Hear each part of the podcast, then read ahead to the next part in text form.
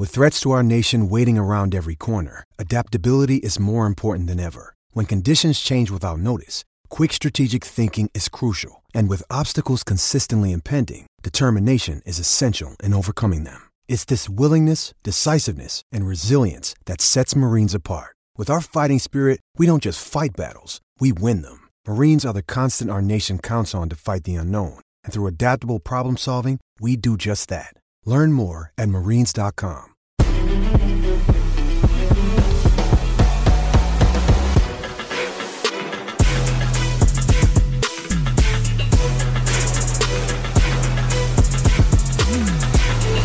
What is up, homies? Back again.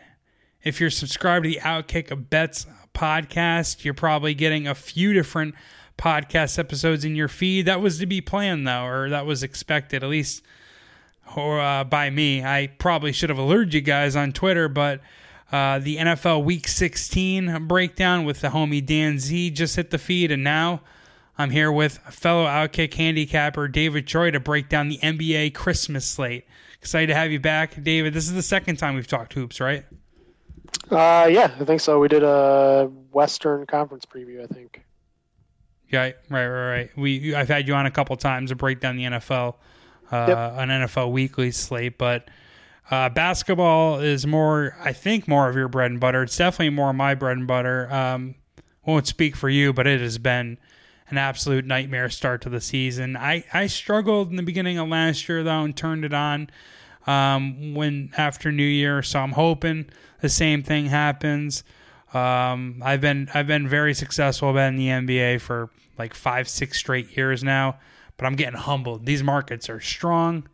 However, I'm I'm still very very confident I'm going to turn this shit around, and I'm hopefully I'm I, I, I, can I can make us some some money in college or in uh, on Christmas because Christmas I usually do well. Um, that's when I really kind of turned around last season. So excited to talk to you about these games. Um, do you want to talk a little bit about your NBA season thus far? Or do you just want to breeze through that?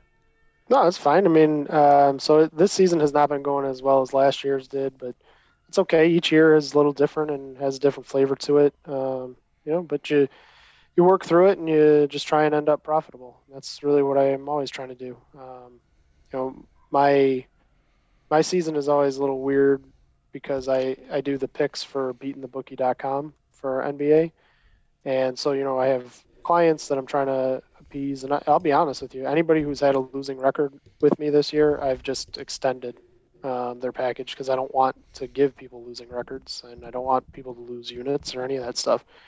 Um, it's going to happen occasionally. You know, people go through slumps or you just get bad luck. There was one week where it didn't matter what I did.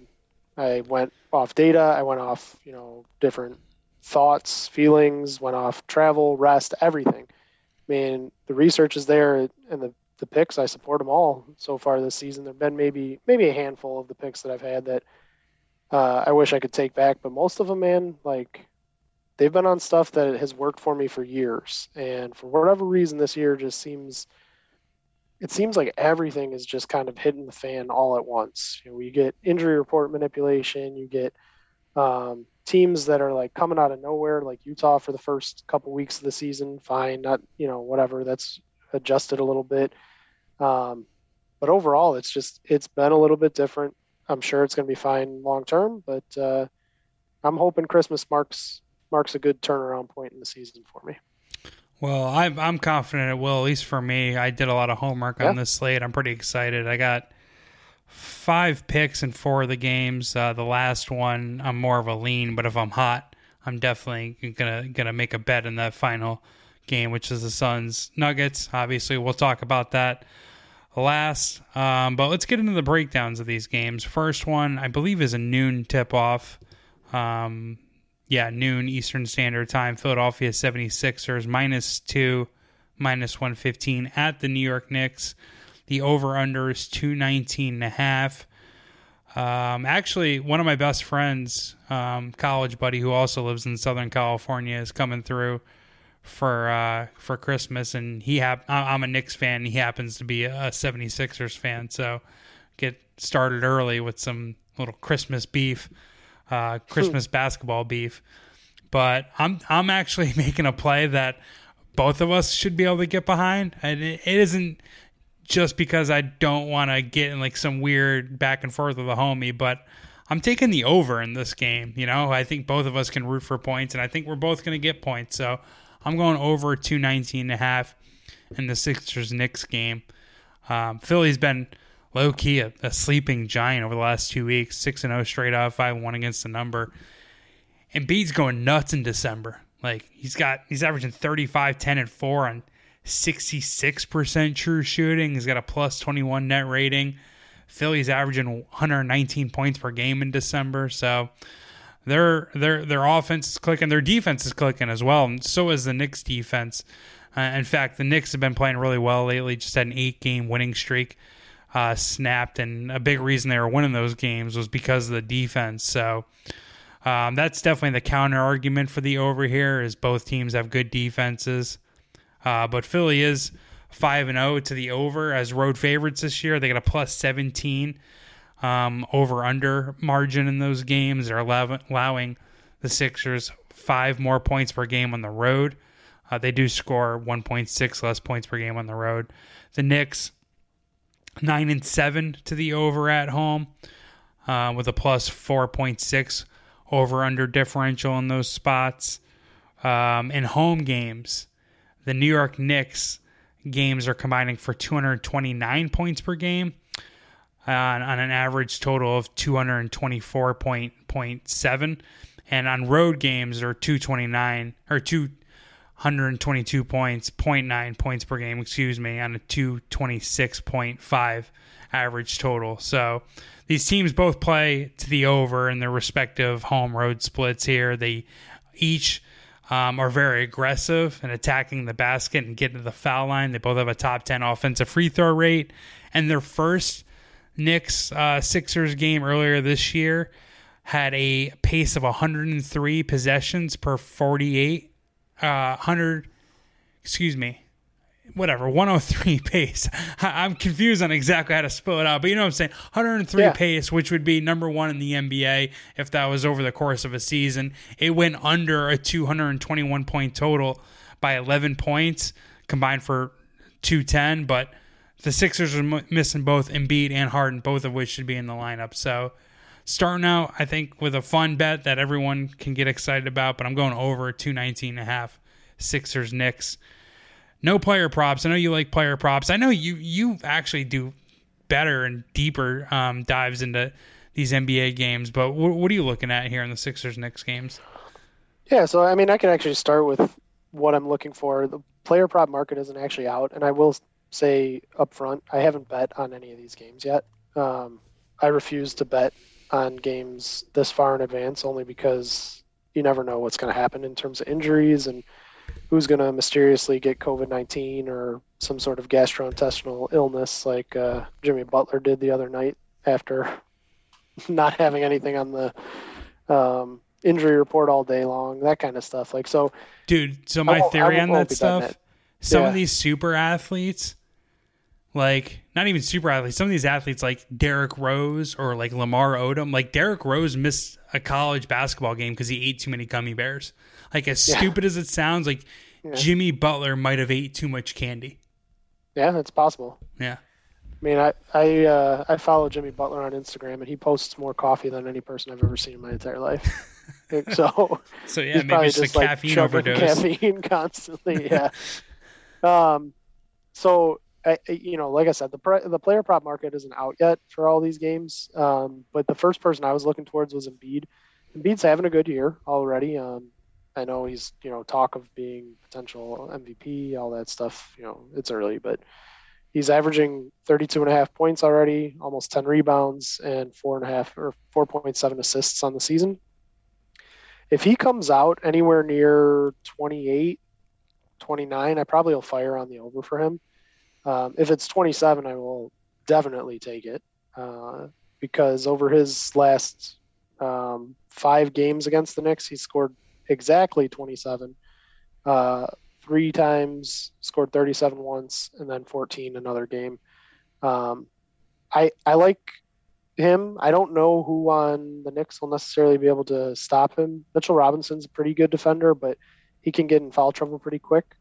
And Absolutely. everything in everything in Philadelphia goes through Embiid. So you know he'd be the first person I'd be looking for in terms of the um, points, maybe rebounds, assists, that kind of thing.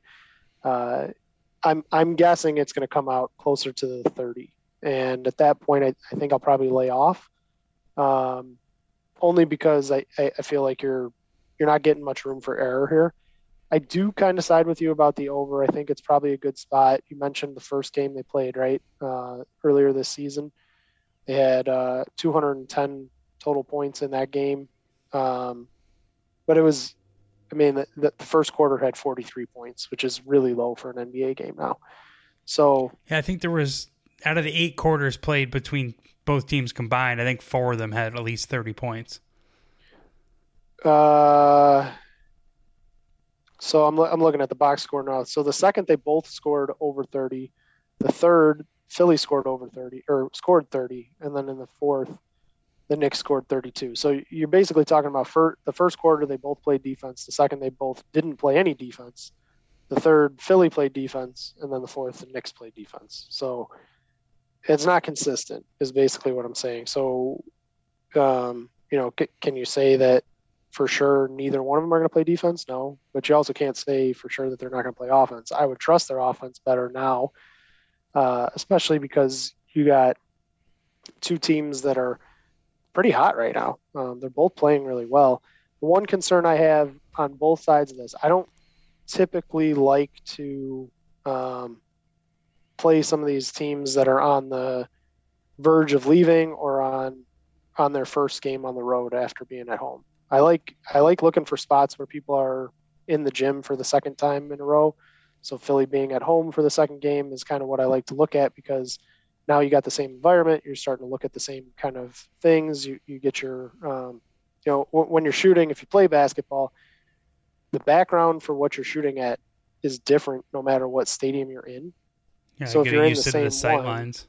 yeah, I mean everything out there is going to help you a little bit more. So I do tend to like that a little bit better.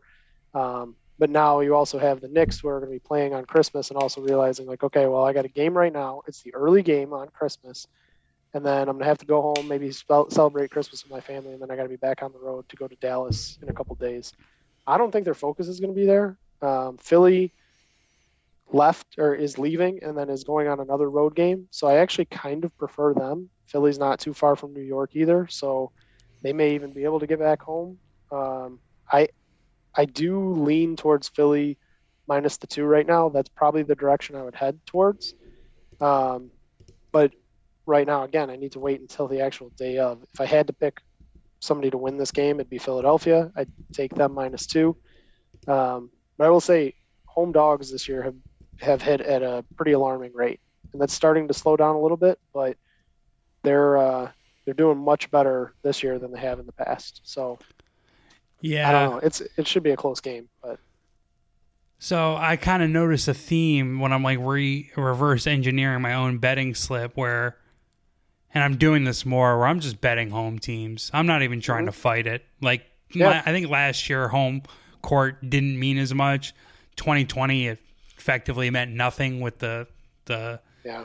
the empty stadiums or empty arenas for the most part. But we've seen it make a difference uh, this year. So um, there's yeah. there's a lot of like home road analysis for my handicaps. Um, right now, the 76ers minus 135 in the money line. Their minus two is minus 115. If I had to play any which way, like I'm definitely taking the Sixers. As a Knicks fan, they they Joel Embiid owns us. I think. I think he was like 13 0 at one point. Like he just he that was how he was against the Bulls. That's for sure. That's what his record was against the Bulls. I mean, I, don't think he's ever lost to Chicago. Yeah, yeah, and yeah. Being a Chicago guy, like it, it's disgusting. Like he, he like comes back from injury just to play us. yeah, he has like a few weird vendettas. Like he hates Karl-Anthony Towns, so he busts Minnesota's ass like once a year or twice yeah. a year, and he just like just owns the Knicks, and that's kind of part of my thing. It's like you said, it could be a look ahead spot, but like to me, this is the only. Well, this is one of like two or three regular season games that actually matter.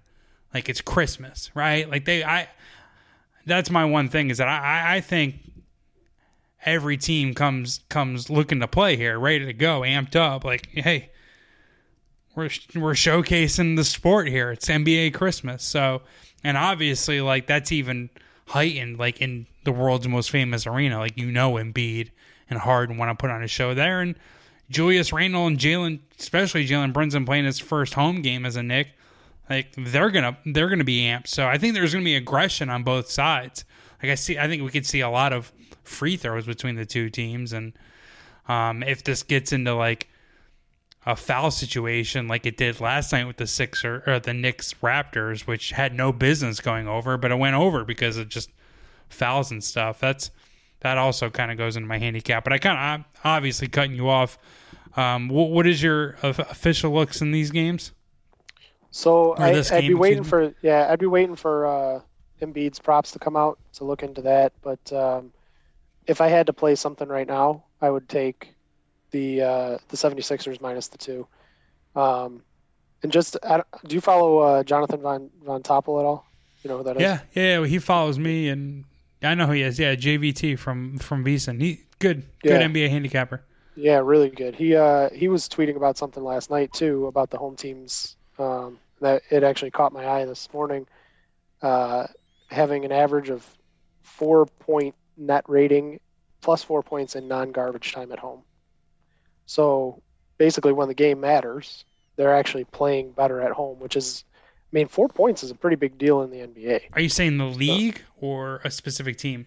No, that's the that's the league average. Yeah, is the home so, team is playing that much better at home, and I know I'm going against that by what I'm saying of taking Philly. I don't think it's a great spot for New York, but and I don't think it's a great matchup either. Yeah, I think this spot, if it were, it would be better for the Knicks if it was just any other day besides Christmas. That's that's my theory. Yeah. I know that kind of you you're not fully subscribed to that belief, but so is JVT and or the market pretty much saying that home home court's worth three, three and a half, four in some spots.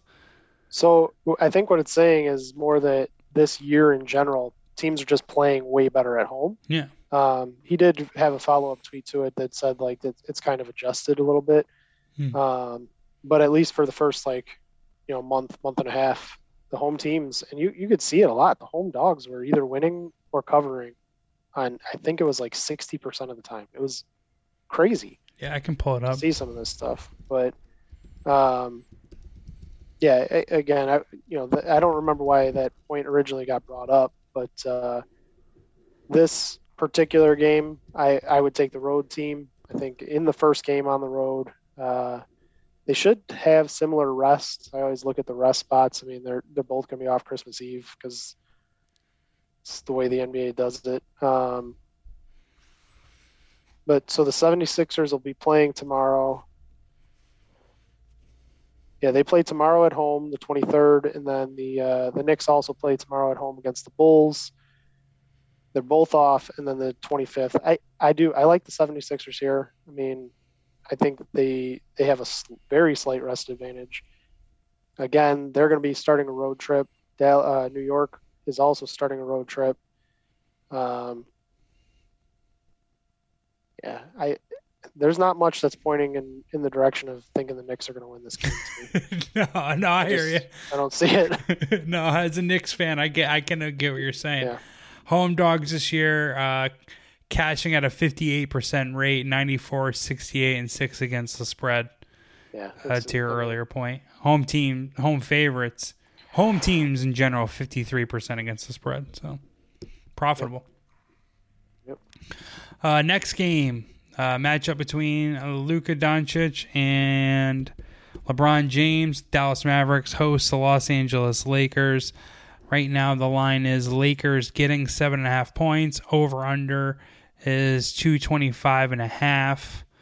Um, I'll let you go first here. Do you, do you have a play in this game or, or how you sizing this one up? So I don't, I, I wouldn't say I really have a play in this game. Um, if you think Dallas is going to win and cover, it's probably going to be an under. If you think the Lakers are going to make a game of it, it'll probably be an over. Uh, that that's about the only thing I would say about it. Luka props are probably also in play here. The Lakers don't really have anybody who's going to stop him. What are they going to do? Put Patrick Beverley's little ass on him? I doubt it.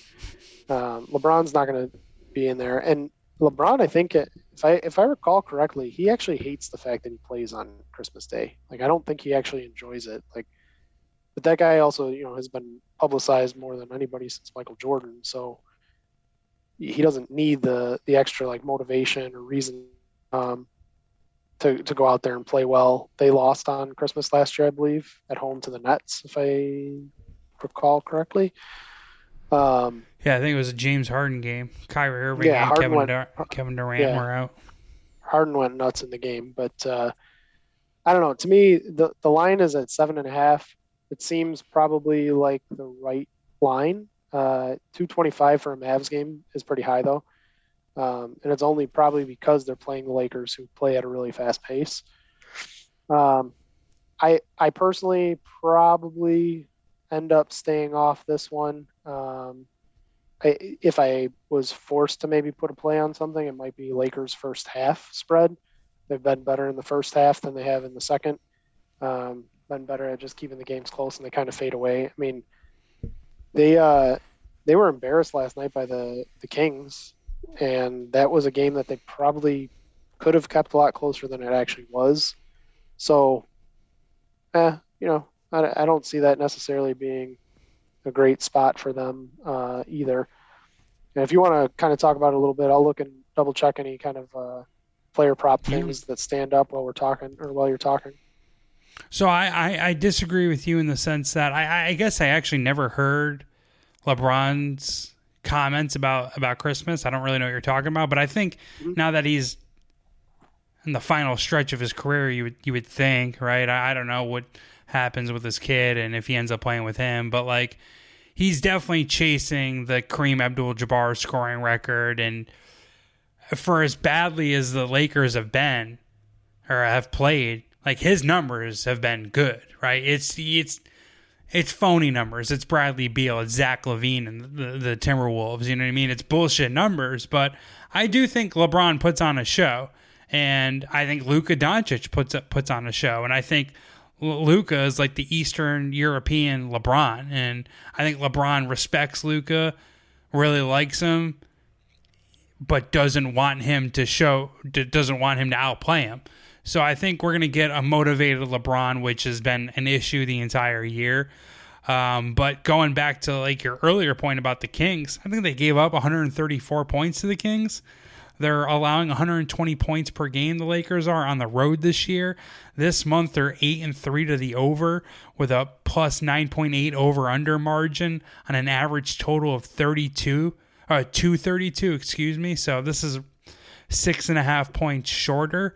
Uh, I think we are getting a little value. Dallas is 10 and 60 over as home favorites.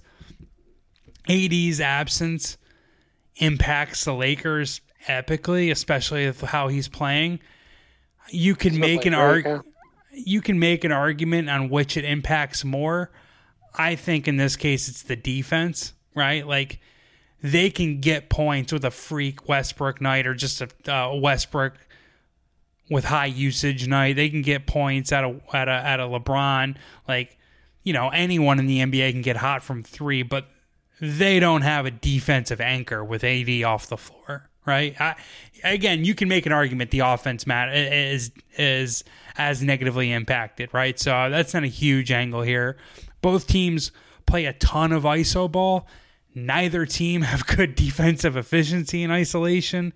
Both teams have a top 10 uh, shot selection according to cleaningtheglass.com. Lakers average the third most field goals at the rim. Dallas doesn't have a great paint defense. Their defensive bigs aren't that good. Christian Wood is a decent shot blocker, but like not a good defender. There is a difference there. And oh, yeah. Dallas attempts the most corner threes and the most three pointers in the league. And LA's defensive three point percentage actually isn't bad, but their defense is terrible. They're again, they're 14 and 8 to the over as underdogs. So um, you're saying if LA covers, that's probably going to go over. I, I, don't actually think they, they cover just because, like we saw with the Kings Lakers last night, which was I was actually on the right side of. I picked the Kings. You can just the games just snowball on the against against the Lakers. Like you kind of I think I think the Kings had like 20 under 25 first half points. Actually, I'll pull it up now. Uh first quarter points, excuse me. And then scored like 35 plus the next three quarters. I'm, I'm kind of talking out of my ass. Let me pull it up right now. It scored 20 it scored 25 in the first, 41 in the second, 40 in the third. And that's kind of how the Lakers that's how it goes for them, right? They just games go like just go sideways on them. So like they might be able to keep it close for a while, but then it's like you kind of blink and it's oh shit, the Mavericks have 125. Yeah. So that's kind of how I see it playing. I don't like a side, but I you know, it's square going over in primetime games, but my first two looks in the first two Christmas games are overs and feel strong about my analysis. We'll see. Yeah, I mean, I don't, I don't hate what you're saying at all. Um, I probably will not touch a total on this one. If I had to play again, I would also take Dallas at home.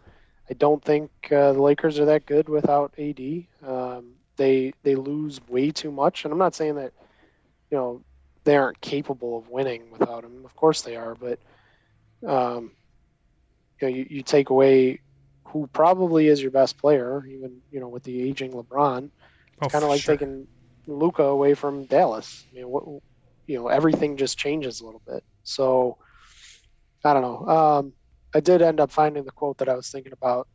Uh, so LeBron, when he was on the Heat, said something along the lines of like, "We say it's good for the fans, but the fans can see us any game, any day of the year, so he doesn't care for it, like playing on Christmas." That's what he said. Sure, but a lot's changed but, because apparently the fans yeah. can't see them any day of the year because there's a lot of load management. Yeah, tell me about it. And I do think he'll um, get like the Christmas spirit at his old age. Like, hey, I only got like how many of these left in, in the tank? Like, F yeah. it. Let's go. Let's put on a show here. His teams are like, I don't know, 10 and 6 or something too uh, on Christmas Day games. So it's not like he's he plays bad, but his, his scoring is down on Christmas Day games in comparison to uh, everything else. But he's also usually playing a better team. So I, I don't know what to make of it. I guess it doesn't much matter. Um, I will say when props are posted, look in look for Spencer Dinwiddie's props. I would say if it's plus money at over two and a half, say for threes, say that that might be worthwhile to take. Um, Lakers are giving up a lot of threes to the opposing um, uh, shooting guard. Uh, Dinwiddie, though, he does not average um, as many three pointers made at home as he does on the road, which I find kind of interesting. He still shoots about the same amount. He shoots six six and a half attempts almost every game, but at home he only makes two and a half. Uh, on the road he makes three three point two. So um, he's somebody that I would probably consider with uh, with three pointers this this game if it's available. Um, again, if it's one and a half and it's reasonable juice, definitely take it. Two and a half at plus money might be worthwhile just for a, a little sprinkle or something what are we thinking? Um, one and a half minus 140 max, minus 130 max? Yeah, yeah, I usually won't play almost anything over 135 or 140. Okay. Um, unless it's like there's a, you know, there's very specific situations, but I just think you can't be very sustainable if you're if you're playing really high juice too often. So. Great. Yeah. Um, yeah. You need a much higher win rate to end up yeah. plus in the ROI. Yep. So I, I avoid those. Um, and then, uh, the Lakers are also really bad against point guards in general. So I would say go for that. Um, they don't. The Dallas doesn't really have a center, unfortunately. For the Lakers, they don't really have a center right now either. But uh, if it's who is it, Bryant, or yeah. maybe Wayne, Wenyen Gabriel or somebody, you could look at them for maybe rebound props if you're looking for somebody who's going to get over their total. So just a few looks right now. It's really hard to kind of say like what what's a good play versus what's a bad play when there's no actual line out there. But uh, you know, take it, yeah, yeah, take a look at the averages and just kind of see like, you know, where where it's at um, for their normal game, and just know, okay, the center position for the Lakers has a good chance to get rebounds. Shooting guard and point guard position for the late or for the Mavericks have a chance to go over their totals. So Dinwiddie and Doncic yeah, I think since both teams are, la- I feel better about the over considering your point about like the, it's true. Both teams lack an interior presence. Yeah. Right? Like why what's scaring you from the paint if you're going against the Lakers? And nothing scares Russell Westbrook. That fool is attacking the basket. You know what I mean? Yeah. Uh, the last thing about dude, this I, I I'm one of the few Russell Westbrook fans in the entire world. Um, I know I understand his limitations. I'm not a moron. It If you do, you like him usually. what, what do you mean? If you if you understand what he's good at and what he's bad at, Yeah. then you usually have respect for him and you like him. Oh yeah, yeah, for sure. And it it actually pisses me off that Darvin Ham starts Patrick Beverley over him. Like it, it, it really pissed me off. I'll listen to he's not a fit with LeBron and AD, get him off the bench against second units where he just crushes them and he's going to crush mm-hmm. them in the regular season. Like, all right, I'll listen to that. But like with AD and even LeBron out of the lineup, they're still having him back up Patrick Beverley. And I know this is just simple logic and this is fanboy shit. It is so fucking disrespectful to have him back up Pat Beverley. There is never, ever been a time in either one of their lives where Patrick Beverley was better at basketball than Russell Westbrook. Never. Also, they got Patrick Beverley is given this this uh he's got this reputation as like one of the best defensive guards in the league and for x amount of years there's a bit of truth to that now i'm not even sure and it doesn't matter this guy shoots 32% from the field there is no fucking guard in the NBA that is good enough at defense to offset 32% shooting in today's NBA. None. Not a not a single guard. And it's like there's the idea, well, Patrick Beverley's got a better shot than Russell Westbrook. Well, it actually goes in far less. So mm-hmm. I don't know. I don't know how he's got a better shot. I don't I don't know. Yeah, no, I, I mean it's the shot selections. Plus, everybody's made all those stupid like, you know, clips of Westbrook shooting off basically the side of the backboard when he's trying Which to are bank it or hilarious. Even as a Yeah, Westbrook fan, it's hilarious. Yeah, but that I mean that's the, all the basketball a lot of people watch, and that's why you know there's so many bad opinions out there is because people watch 30 second clips and think that they know what they're talking about. I've literally watched probably 60% of every game uh, that's that's happened this season, which is a ton of basketball to be watching. And Westbrook is a better player. He is a better fit on the Lakers this year. I think he's more comfortable. But I, I- you know, I I do like him coming off the bench because of the reason you said. He can destroy the second units on most teams. They do have him playing later in some of the games, but if you watched him in just the Celtics versus Lakers game when the Celtics were uh, over there, Westbrook was a difference maker for the Lakers. For sure. He played really good defense. He stole the ball a few times, got good fast breaks. Um, he wasn't taking wild shots. He wasn't taking stupid shots. If he if he plays in this role that he's been doing, he's fine, and he's a he's a good piece for their team. Yeah. Will they make it to the playoffs without AD? Uh, I kind of doubt it, but No. I mean, two things could be true at one time, right? Like Russell Yeah. Westbrook can be a first ballot Hall of Famer, former MVP, and a bad fit for this Lakers team. Like, Yeah. I'm a Westbrook fan. The Lakers were morons for trading Kyle Kuzma and KCP and maybe someone else or Russell Westbrook because, like, basketball is not that complicated. You need glue guys. You need people to do little shit. And Russell Westbrook doesn't get paid to do little shit. He gets paid to be on the ball and do big mm-hmm. shit. You know what I mean? It's just like it's kind of common sense, but like why I kind of why I criticize LeBron for it and we're kind of getting into the weeds here, but why I criticize LeBron for it, it's like, well, everyone knows Rob Pelinka emailed you first or messaged you first. Do you want this trade? Right. Everyone knows you greenlit it. And because you're the greater player with more versatility in his game, no one's arguing that. It's got to be on you to ingratiate Westbrook into your team and find a way for him to fit.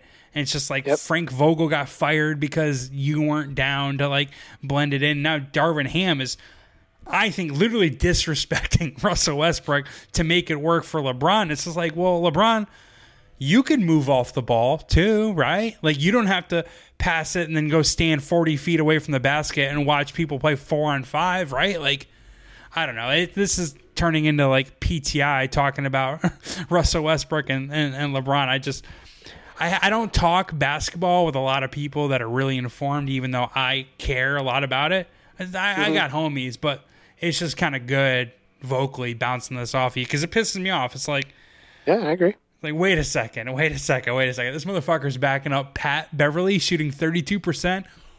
Like, and everyone's like, oh, Darvin Ham, the way he's managing Russell Westbrook's really good. I don't know. Why don't you fucking start him and have him play well? well that would be that would be even better, I think. Yep. All right, let's go to the. I'm uh, with you. What's up, everyone? It's Nick Wright, and I got something exciting to talk to you about today. Angie, your ultimate destination for getting all your jobs done well. Now, Angie isn't just your average home services marketplace. It's a game changer with over 150 million homeowners served and a network of over 200,000 skilled pros. Angie has experience and expertise to tackle any project with ease. Whether you're looking to spruce up your backyard or undergo a major home renovation, Angie's got your back. And their pros are locally based, often running small businesses right in your community. And here's the best part Angie makes the process seamless. From researching and comparing pros to scheduling services at your convenience, Angie's user friendly platform puts you in control. So why settle for anything less than perfection when it comes to your home? With Angie, you can trust every project will be completed with the utmost care and professionalism. So get started at Angie.com. That's A N G I or download the app today to discover why homeowners across the nation are turning to Angie to get all their jobs done well.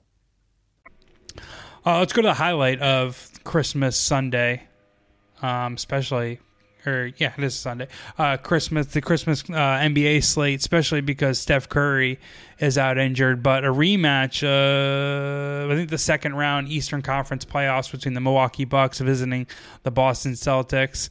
The Boston Celtics are four point favorites. Started off as the best team in the league. Have cooled off here in the month of December, which is definitely something you'll hear me talk about a little bit more in my analysis. Uh, again, Celtics four point favorites, minus 165 on the money line. So you can bet uh, the Bucks at plus 140 to win outright. I'm sprinkling on the Bucks money line. I'm taking the plus four. Um, I'm a little not sure if Middleton's going to play. Him and Marcus Smart's availability seem to be kind of up in the air. So I'm just going to say they're both in because I think they both have equal importance to their teams, right? So if one's not in and one, if they're both not in, then I think it's a wash. If they're both in, then you have both teams at full strength. And I've just firmly believed this since last year. The Bucks at full strength are better than the Celtics at full strength. Like mm-hmm. that that series what went seven, went down to the wire. Giannis played about as well as he could.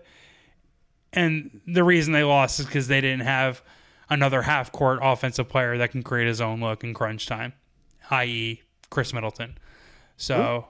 I think all things equal, the Bucks are a better team. You're getting four points against a, a Boston team that's they're regressing a little bit. I don't think it really it, it, doesn't say much about them and their future. Like I think the the the Celtics are uh, obviously an NBA contender, and I think they're going to right the ship. But there is obvious growing pains in working Robert Williams back in the lineup. They, I think he came off the bench yesterday, which is weird, right? They had Payton Pritchard starting instead of Malcolm Brogdon, which doesn't make any sense. But I think like with injuries, with with the Boston sliding a little bit, the new coach is trying to figure shit out, and you know the Celtics just aren't playing as well lately, and and and the Bucks defensively are one of the best teams in the league. Brook Lopez is the favorite to win Defensive Player of the Year. Giannis is the most versatile defender probably in NBA history. The guy can guard one through five, um, and it's there's not much analysis here. I just think the the Bucks are a better team if at full strength. So that's where I'm at here. Yeah, so I, I have a few different looks in this one. Um, I do think the Bucks nice. the Bucks are probably the right side in in my opinion. Um, I, I'm with you. I would probably take the money line for that one, and I know you said sprinkle the money line and take the points.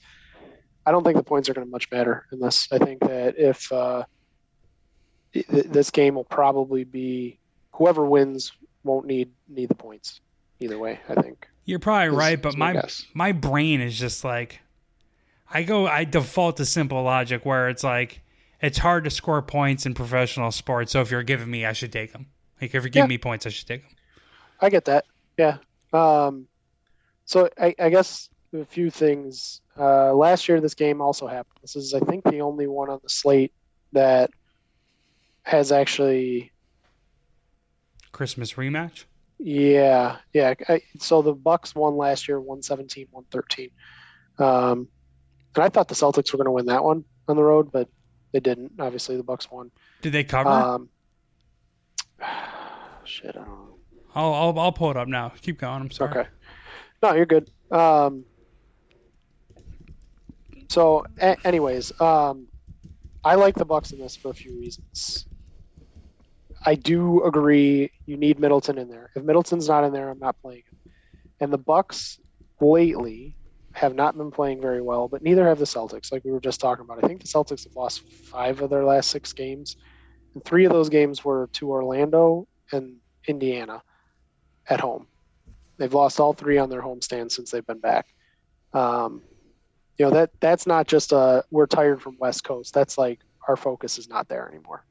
Yeah. So maybe this is a get right game. I want to see how they play against Minnesota tomorrow. If they if they come out and they you know just beat the crap out of Minnesota, I think maybe this changes my opinion a little bit.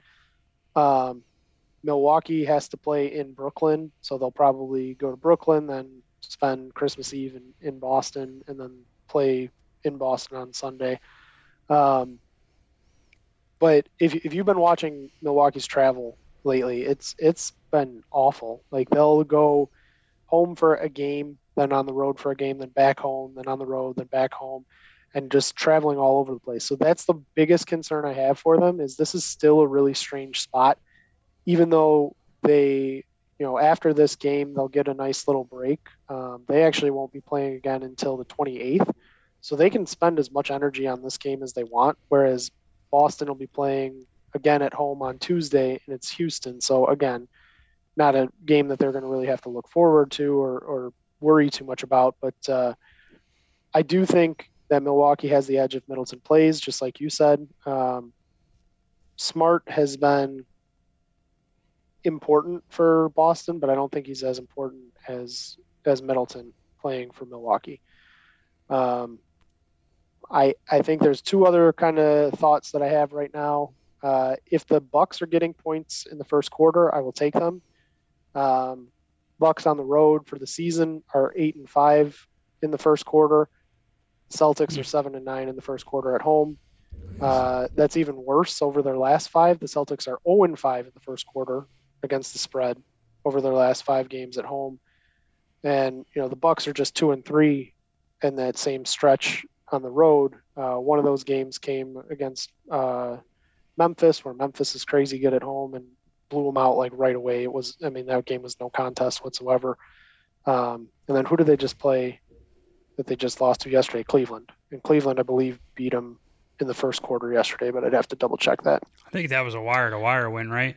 Yeah, Close I, to I, it. I think so. Yeah. Um, We both were looking at the Bucks yesterday, and I think we Yeah. both were like, "Eh, it feels too Yeah, s- square." I stayed Luckily off for one, us. Yeah, it's like I can't do it. Um, but yeah, so that would be one look I'd have. The other one is uh, either the the uh, Celtics first half team total, which will probably be somewhere around sixty. Um, they've been hitting that at a crazy rate in the first half this season. Um, so I'd probably take the over on that, or I would take um, the over for the game. Uh, you know, Boston wants to get out and they want to run. Now, I will say, if I know you just to kind of ooh, Yeah, I I got a stocking this. stuffer bet. yeah. So this is this is one of those things though where if Milwaukee does win the game, and I do believe they do, I don't know how the game necessarily goes over because they have per, arguably a better defense than than Boston does right now. Um, Boston wants to get out and run. They're comfortable at home. They just have looked so bad. That's the only thing that's holding me back on some of this stuff is because they haven't looked like the Boston that we knew before they played Golden State. I mean, they went over to the Warriors and everybody thought that they were just going to murder them because they lost in the finals. Well, Milwaukee lost to the Bucks in in uh, the playoffs last year, or Milwaukee lost to Boston in the playoffs last year. So this is a revenge game for them too. So there is you know that extra motiva- motivation and everything. But when the Celtics lost to the Warriors, they haven't looked the same since. So kind of talking uh, myself in and out of some of these plays. But again, that's part of the problem with these games being a few days in advance. I, if I had to bet it today, I would be taking the Bucks for sure, as long as Middleton was in. Come two days from now, I could be on the Celtics and say, nope, this is not a good spot for them. They've been traveling. They look bad. They spent too much energy against the Nets. They, you know, there could be a million different factors. I will say my my most confident thing so far would be Boston's team total over 60, 60 and a half, 61 and a half in the first half. And then um, Milwaukee first quarter getting whatever it'll probably be. It'll probably be a point at this point. So I'd probably take take the one point in that one. Gotcha. Uh, last year on Christmas, the Celtics covered a seven and a half point dogs in a 117 113 loss. Total cash by nine points. Total is 221. The under or the total in this game is 223. I'm gonna put a half unit bet on the under as like a little stocking stuffer bet. I'll include that in my write up for OutKick uh, today or tomorrow. And um, is that is that because you think Milwaukee's gonna win or what? No, it's. I mean, oh, so over the last two weeks, according to CleanTheGlass.com, Boston is dead last in offensive rating. Milwaukee's 26 in offensive rating. Um, that I think part of it is with like these teams don't really practice anymore, and Boston's gotten people in and out of the lineup, including Jason, uh, J, um, Jayson Tatum, working Robert Williams back in, Marcus Smart. So it's just like maybe a lack of continuity added with like more game film on what's going on, right? Um, Yeah. added with like the Bo- Boston's crushing team, so like they're getting motivated opponents every single night, you know, stuff like that. Um, and and yeah, Milwaukee's 26 in offensive rating over the last two weeks. Both defenses have been awesome this year and awesome over the last two weeks. Um, 90% of the money on DraftKings is on the over. So I want to fade, you know, nine out of 10 people betting one way, uh, especially in like a prime time spot, especially when, you know, a lot of people are going to be betting through the app on these games. Um, both teams, I think I, like this one. Both teams are bottom four in defensive turnover rate, right? So they don't turn over a lot of a lot of uh, don't force a lot of turnovers, but they're top eight in defensive rebounding rate. So there's like longer possessions that get wrapped up with defensive rebounds, right? So That makes sense. I'm I'm I'm thinking like, you know, both these defenses are good, but they don't turn people over, so they're going to keep their def- uh, keep the ball handler in front of them, contest the shot, clean up the defensive possession, close it up with a rebound. So a lot of running clock there. I'm thinking um, Milwaukee on the road, averaging 106 points per game, 118 at home, so that's a big fall off or big drop off. Uh, Boston kind of talked about and summed it up with their 30th net rating over the offensive rating over the last two weeks. But in December, December, excuse me, Boston scoring 109.5 points per game, 118 for the season. Uh, their defense actually been playing a little bit better in December, um, only allowing 110 points per game, um, 112 for the season. So I think we're going to get both teams motivated. I think both defenses show up. If Khris Middleton doesn't play, I feel a little bit stronger about that. Obviously, Marcus Smart not playing hurts Boston's defense a little bit. Um, but yeah, based on like the longer possessions, them not playing a playing really good defense, not forcing turnovers. It's kind of my favorite angle on the under. So half unit on the under, and then like 1.2 units on on the on the uh, Bucks plus four and the money line. So one unit on the Bucks plus four, sprinkle point two on the on the money line type thing. So Yeah, I, I mean, I'm with you. I, I think it's uh, that's probably a better look is the under. Um, I don't know, 220 just seems too low to me. I think you, you you're getting into that territory where you're gonna be sweating out a bunch of free throws late in the game if it if it does end up close, and if it doesn't, then you're to still get a bunch of people jacking up threes. So I prefer the over. I get what you're saying on it all, but uh, I don't know. I again, some of this stuff is hard to even tell because you don't know who's actually going to play. Middleton makes a huge difference for all this stuff too. I mean, defense and offense for for what Milwaukee's trying to do. Sure. Honestly, though, for my looks, at least for the Bucks side, like I'd rather Boston beat the shit out of Chicago tomorrow and the Nets beat the shit out of the Bucks. Like I feel good about the Bucks regardless. So it's like if the Bucks look bad and Boston looks horrible, maybe we get Bucks plus five. Like I'm cool with that. You know, Yeah, like I'm not I gonna get I'm not gonna get sh- scared one way or the other. Um, I, I prefer Yeah. that like because I, I want a better price that it doesn't happen the opposite way, right? Yeah, yeah, I agree. Um, all right, next game matchup rematch of the Western Conference second round series between the Memphis Grizzlies. They are visiting the Golden State Warriors. Sands, Steph Curry, um, Memphis Grizzlies. I wrote it down as minus three and a half, which is uh, one of my best bets. Grizzlies. It is now up to minus four. Uh, total sitting at 226 and a half. I'll give my uh, rationale for betting the Grizzlies at minus four now. Um, what what if anything do you have in this game? Yeah, so normally I look for Grizzlies in the first half of games.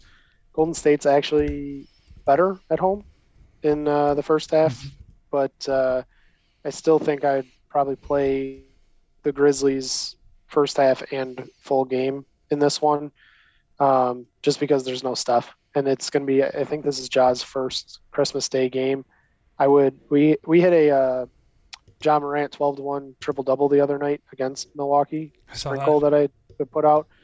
I would not be surprised to see him get another one today or on Christmas Day. He lives for these kind of big moments. Like he wants to be that guy. He wants to be the face of the NBA. Ja Morant stuff, man, you know, I, I probably will stay away from some of the point totals because I do think this one will get ugly. I I'm all over the Grizzlies to win this game, but uh, I would probably sprinkle on him to um, get a triple double. I would look at his props. If they're reasonable, you should probably go for him. The assists, if it's at six and a half, he usually gets seven on the road. Probably would take that. Um, yeah, I, I mean, I I would I would bet I'd bet that the Grizzlies are going to be able to take this first quarter, first half, full game. I, I mean, you're talking about them covering probably one one point in the first quarter, two points in the the half, and then full game. They've they've only really disappointed me like once, and that was this past weekend against Oklahoma City, where they they had like a huge edge, and I think SGA was out of that game for Oklahoma City, and they still just like completely shit the bed, and then Embiid or uh, Morant was kicked out of the game. Um, so Grizzlies are typically people you can count on, even if they're not playing the opposing team's star player. And Steph won't be there. Draymond probably won't be there. I, I don't know. Even if he does play, I don't think it really matters. Clay is not the Clay of old.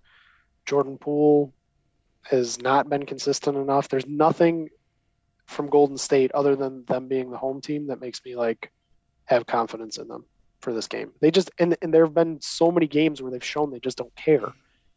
They just showed it last night against Brooklyn. They, they didn't care that they were in that game or not. So, yeah, I mean, there is a rest advantage that uh, that Golden State will have, um, but I don't think it, I don't think that'll even matter. I mean, Memphis is going to be playing Phoenix tomorrow, and then come there. But this will be Golden State's first game back home after being on the East Coast in Brooklyn. So there's not there's not much that's saying any reason to take Golden State in this game. So I, I'm all over the Grizzlies. Yeah, I'm with you. It feels square, but I can't help myself. I don't think the betting splits are that lopsided which way or the other. But Golden State without Steph in the lineup this year, one and six straight up. They're losing. Their average margin is minus 17 points per game. In those games, Steph's got a plus 20 on off adjusted net rating according to cleaningtheglass.com. It's like top 10 in the NBA. He's effectively an NBA M- MVP candidate before he got sidelined by injury. Uh, last year in their um, in their in their second round matchup, Ja Morant convincingly outplayed Steph Curry. Like Ja Morant played three games, Steph Curry played six. If you remember, they lost game one. Ja Morant missed a uh, a layup. Um, it was contested, great defense by Clay, but he missed a layup and and, and could have easily won that game. Otherwise, he outscored Steph 38 to 26. Again, Ja played three games, Steph played all six. True shooting percentage, Ja 62, uh, Steph 57. Ja averaged more rebounds, averaged more assists. And here's the big thing he averaged three steals per game. Now, this has tailed off this year, Memphis's defensive turnover rate. But I think in a fully motivated spot like this against uh, a Golden State team that can't get its head out of its ass, I think that defensive aggressiveness is ratcheted up in this meeting. Golden State really clumsy with the ball, 29th in offensive turnover rate. They're dead last, or excuse me, they allow the most points off of turnovers per game. We've seen it with this team, even when they were winning, even that year they won 70 games. They just they give the ball to the other team. They can make up for it with three point shooting, but like that is an issue. That's always been an issue. That's kind of why like Chris Paul has played well against them over the years because like he can dictate the pace with the ball security stuff. Um, uh, last year in the playoffs, uh, in their mat in their meeting, Steph Curry, while he got outplayed by Ja Morant, he had a plus eight net rating in the series. Ja Morant had a plus seventeen net rating. Again, significantly outplayed Steph Curry. Here's the other players for the Golden State Warriors Clay, minus 8 net rating. Poole, minus 7 net rating. Draymond, minus 10 net rating. They can't do shit without Steph Curry. We're seeing that right now before our very eyes. Detroit, or Draymond Green calls himself the greatest defensive player ever. Fart. Fuck out of here, dude. No way. no way. Like, Tim Duncan, a Tim Duncan team is never giving up 90 points in, in, in, a, in a half. They give up 91 to Brooklyn. That's embarrassing, dude. That's embarrassing. Um, and Grizzlies have a lot more depth. Like we saw them last year have a winning ATS and straight up record without Ja Morant. I think they had a higher winning percentage without Ja Morant. Now they did not sustainable whatsoever. And and I think they're two and three without Ja Morant this year, right? Which makes sense. But the point is, Grizzlies at least know how to play without Ja Morant if it ever gets to that point. The Warriors clearly don't know how to play without Steph Curry, right? The one year they right. were without Steph Curry, they got the second pick in the draft. Um, this month, Memphis is plus. The, Memphis's bench has got a plus four, uh, my, plus minus which is first in the NBA. Golden State's minus 3.7 uh, bench plus minus, which is the second worst mark in the NBA. We all kind of know that, but that is the actual numbers. Like Memphis, way, way deeper than, than the Warriors, especially with Curry and Wiggins injured. I, I actually think Wiggins comes back. Doesn't it does make a difference. I, I, I love the way Wiggins plays for them, but – without Steph there, I'll just lay the points. I might end up like doing a this is so square. I might end up doing a money line parlay with the Grizzlies and Nuggets, but uh, I'm definitely going to lay the points with the Grizzlies one way or the other. So that's my look at. It feels square, but I, I will pick up. Uh, I'll look at the betting splits. Hopefully, you have something else to add here, but yeah, just a couple final touches on this. Golden State with rest advantage, like I was talking about, three and six against the spread this year. Uh, Memphis is five and four with rest disadvantage. So could it could it be like the rest, the extra rest is just them thinking like, eh, whatever, we'll get it together, whatever. Like they just. It, I, I mean, it, right now they they if Steph was still in the lineup, I do think this would be obviously it'd be a different game, but I, I think this would be something to kind of look closer at because um, Golden State probably would have still lost that game to Brooklyn last night, and I don't think they would have played most of their players because it was a back to back, I believe. Um, but it, they have spent a lot of this season just kind of being like, ah, it'll be fine. We'll get to the playoffs and then we'll figure it out, kind of thing. Um, and I, I mean, you see that with a lot of championship teams. They just don't care as much during the regular season. They're they're just trying to get back there and get back there healthy. And right now, the Warriors are not healthy. They're trying to develop players. But you, if you're going to try and tell me that you got you know Moses Moody and Jonathan Kuminga out there for 30 minutes a game, I'm going to tell you that the Grizzlies are going to be able to do whatever the hell they want to them. The only way that they wouldn't is motivation. I mean, and I don't worry about motivation with Memphis very often. You'd say it's a square look. It is kind of a square look, but sometimes there's some games that that are square games. I mean, it more than anything, it bothers me that this isn't a higher number. Feels like it should be like seven or eight. Agreed. Yeah, according to VSiN, um, 58% of the money and tickets are on Memphis. So not that square. Like it's if it were heavily lopsided, I'd like, oh, oh, but hey, whatever. The Warriors are getting action. Yep. So. Yep. All right. Well, we're samesies on that one. You got anything else, or you want to go to the final game? Um, I I would only mention that I kind of hope Memphis loses tomorrow to Phoenix, uh, to put extra money on this game. If Memphis loses to Phoenix on the 23rd, Memphis might be a, a max play for me on on Golden State or against Golden State. What's like a how many units do you put on like a max? Five. Gotcha. Okay, cool. Yeah, because it, it just it makes no sense. Like at four points on the road, even against Golden State, everything pointing their way. You'd have to tell me that Ja Morant was sitting out for me to not want want bet this one because now you got Wiggins coming back too, and Wiggins hasn't played with this lineup or these people. There's literally nothing that points to Golden State being within four points of this game. No, you get agreement here. All right, let's talk about the final game here. Um, the the uh, Phoenix Suns visit the Denver visit the Denver Nuggets. Phoenix is getting two and a half points. Minus 140 is a money line for Denver, plus 120 for the Phoenix Suns. I don't have a lot on this game. This honestly is probably going to be more of a heat check game if I'm running hot in these early NBA uh, games. Um, and then I'll probably fire. I'll probably fire on the Nuggets money line. I don't want to. I don't want to fuss the. Or, yeah, I don't want to fuss at the points here.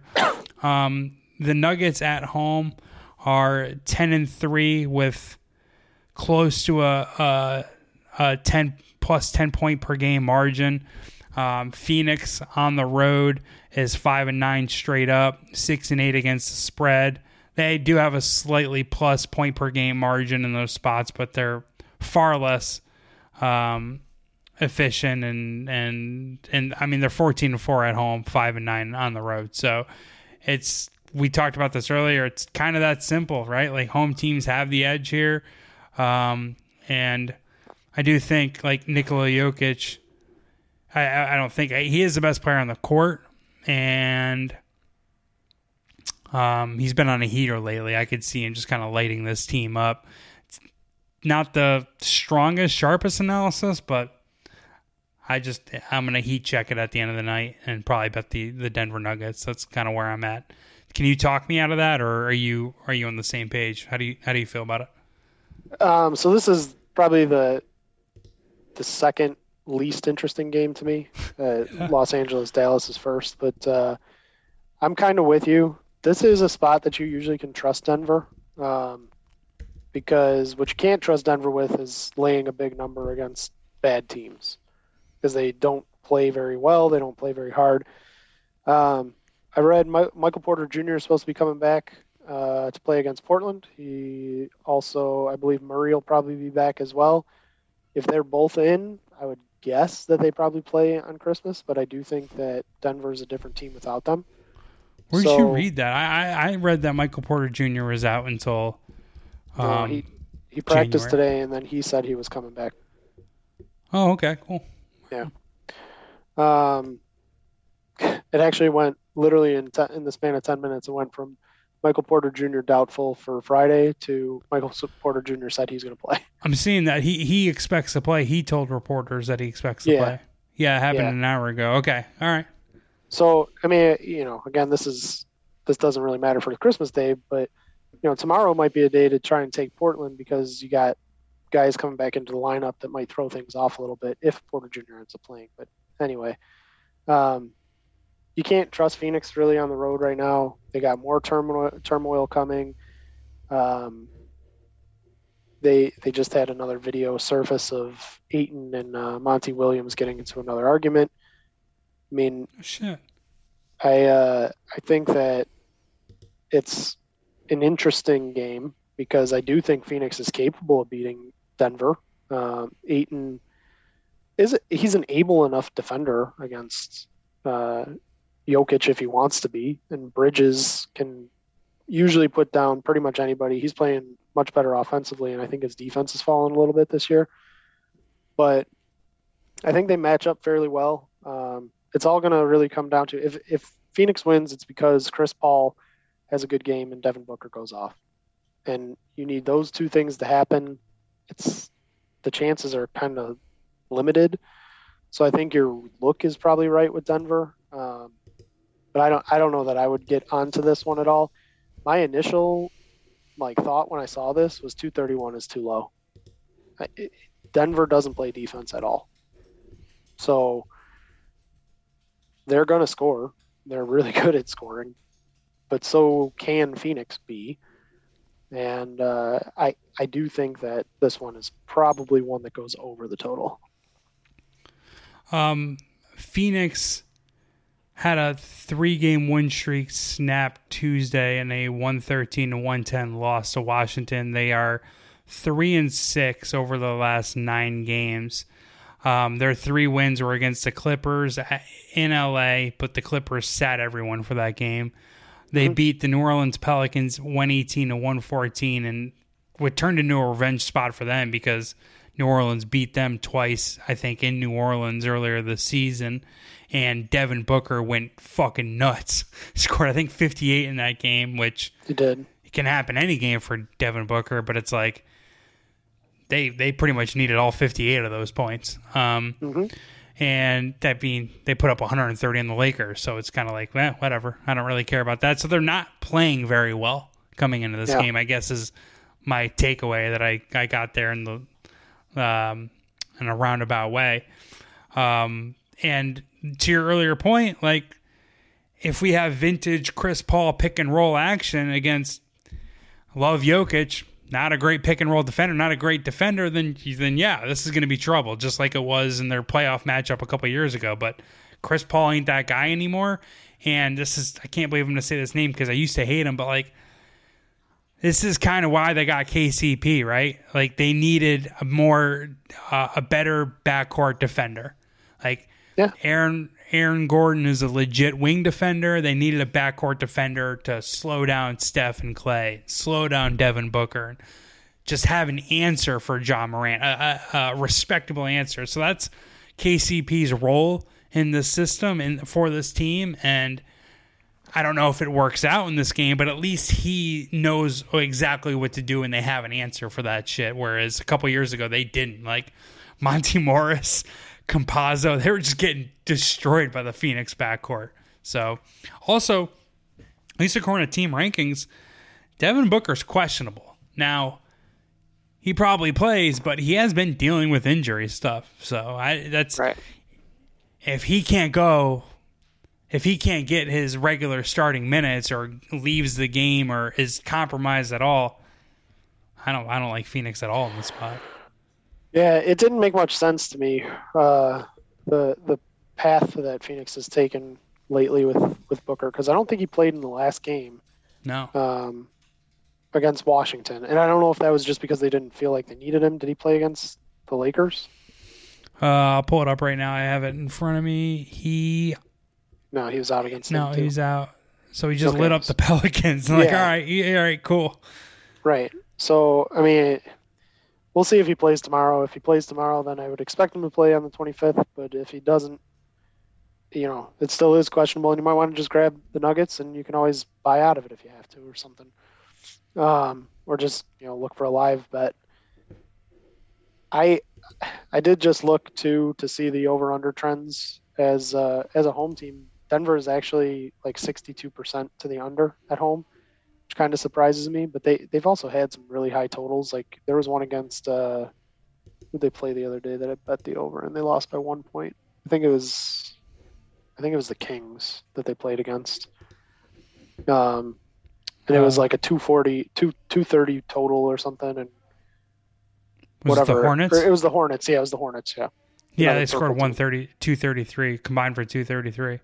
Yeah, that, I think that was like a one two what two thirty four two thirty five. Yeah, Yeah, it was because that's of course what I decided to bet. no, that's that's yeah. pretty much my year too. I get uh, yeah. I I uh, my half point and one point outcomes are probably minus eight in aggregate this year, whereas yeah. last year I was on the on the fortunate side of that. So that's kind of back to my original point where it's like I'm I'm confident still. I just gotta you know yeah, gotta get I the lost ball to bounce my well, way.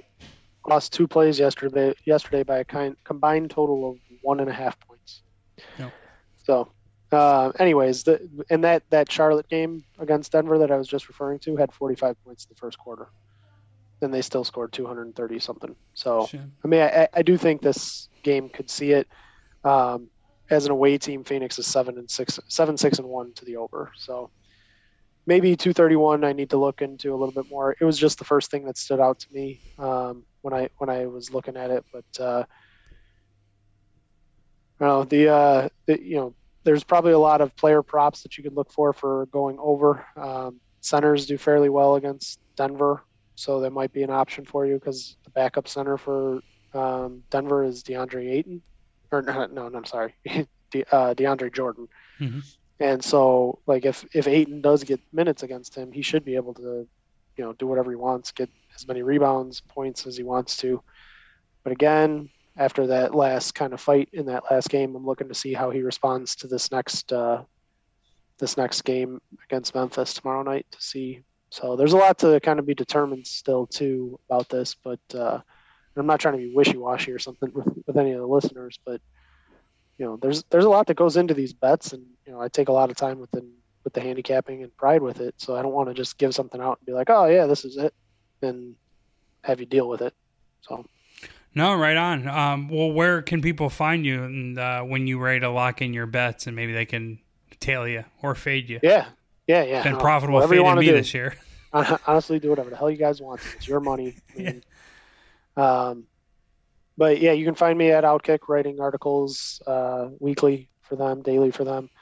Uh, but you can also find me on Twitter, Future Prez 2024, um, P R E Z, and then uh, I do give out the entire Christmas Day card for Beating the Bookie. Um, so we have a newsletter, and if you sign up on beatingthebookie.com, B E A T I N, thebookie.com, um, if you sign up for the newsletter, you'll get the entire list of everything I'm playing. Last year I gave out plays and leans. I don't know if I'll do leans this year. Um, I kind of felt like I was forcing some stuff last year, and it you know it didn't turn into a really profitable card. So I um, I think I'm going to just kind of give plays that I really am confident in, um, rather than just shoot everything out there just because people want action for Christmas. So, yeah, yeah. I know for myself, I got to tighten it up a little bit. So I'm. Like every one of my plays, like I've taken a while. Like I've really examined the game, and I feel like I have the right side of it. So Yep. Uh, it hasn't worked out for me, but shit, I could say that this time last year. I'm, I'm going to turn around. I feel strong about your analysis. I feel like you're going to turn around and um, we're gonna we're gonna connect for future NBA podcasts, and it's gonna be a lot happier around here. I feel good yeah. about that. I mean, I, yeah, I, no. it's fun talking about the show. I'm not. I don't think yep. any of our. I don't think any of my losing ways came out into my podcasting here, but you know, just shooting you guys straight. It's been rough go of it, and but don't fade me. I'm I'm coming back, yeah. baby. I agree. I mean, I'm I'm still confident. Like I said, I, everything I do, it's not like it hasn't been researched or any of that stuff. There's reasoning if behind it. Free McDonald's for life for you. Just sometimes it doesn't go your way, and unfortunately, you got to climb out of those holes when you hit them. But when you're hot, you're hot, and when you're not, you're not. So right yeah. now, I just uh, got to get hot again. Well, um, follow follow David at Future Prez 2024 on Twitter. Again, check his stuff out at beatingthebookie.com. Also, of course, the uh, handicap stuff daily, like he said, for outkick.com, which is where you could also find my stuff. Please like, share, subscribe. OutKick Bets with me, Geoff Clark. Um, I'm going to be doing an NBA podcast after the first of the year, maybe a little earlier, but I'll be back next week definitely for an NFL Week 17 breakdown. Probably do some college football stuff. So check that out. Look for that stuff in your in your Apple Podcast or Spotify podcast feed. uh, Merry Christmas. Good luck on all your bets. Merry Christmas All to you, Dave. Merry Christmas to you. Merry Christmas to all the listeners, and happy holidays and uh, happy New Year if we don't talk. All right, brother. Have a good one. Thanks for stopping by. Yep. Yep. Anytime. Peace, homies.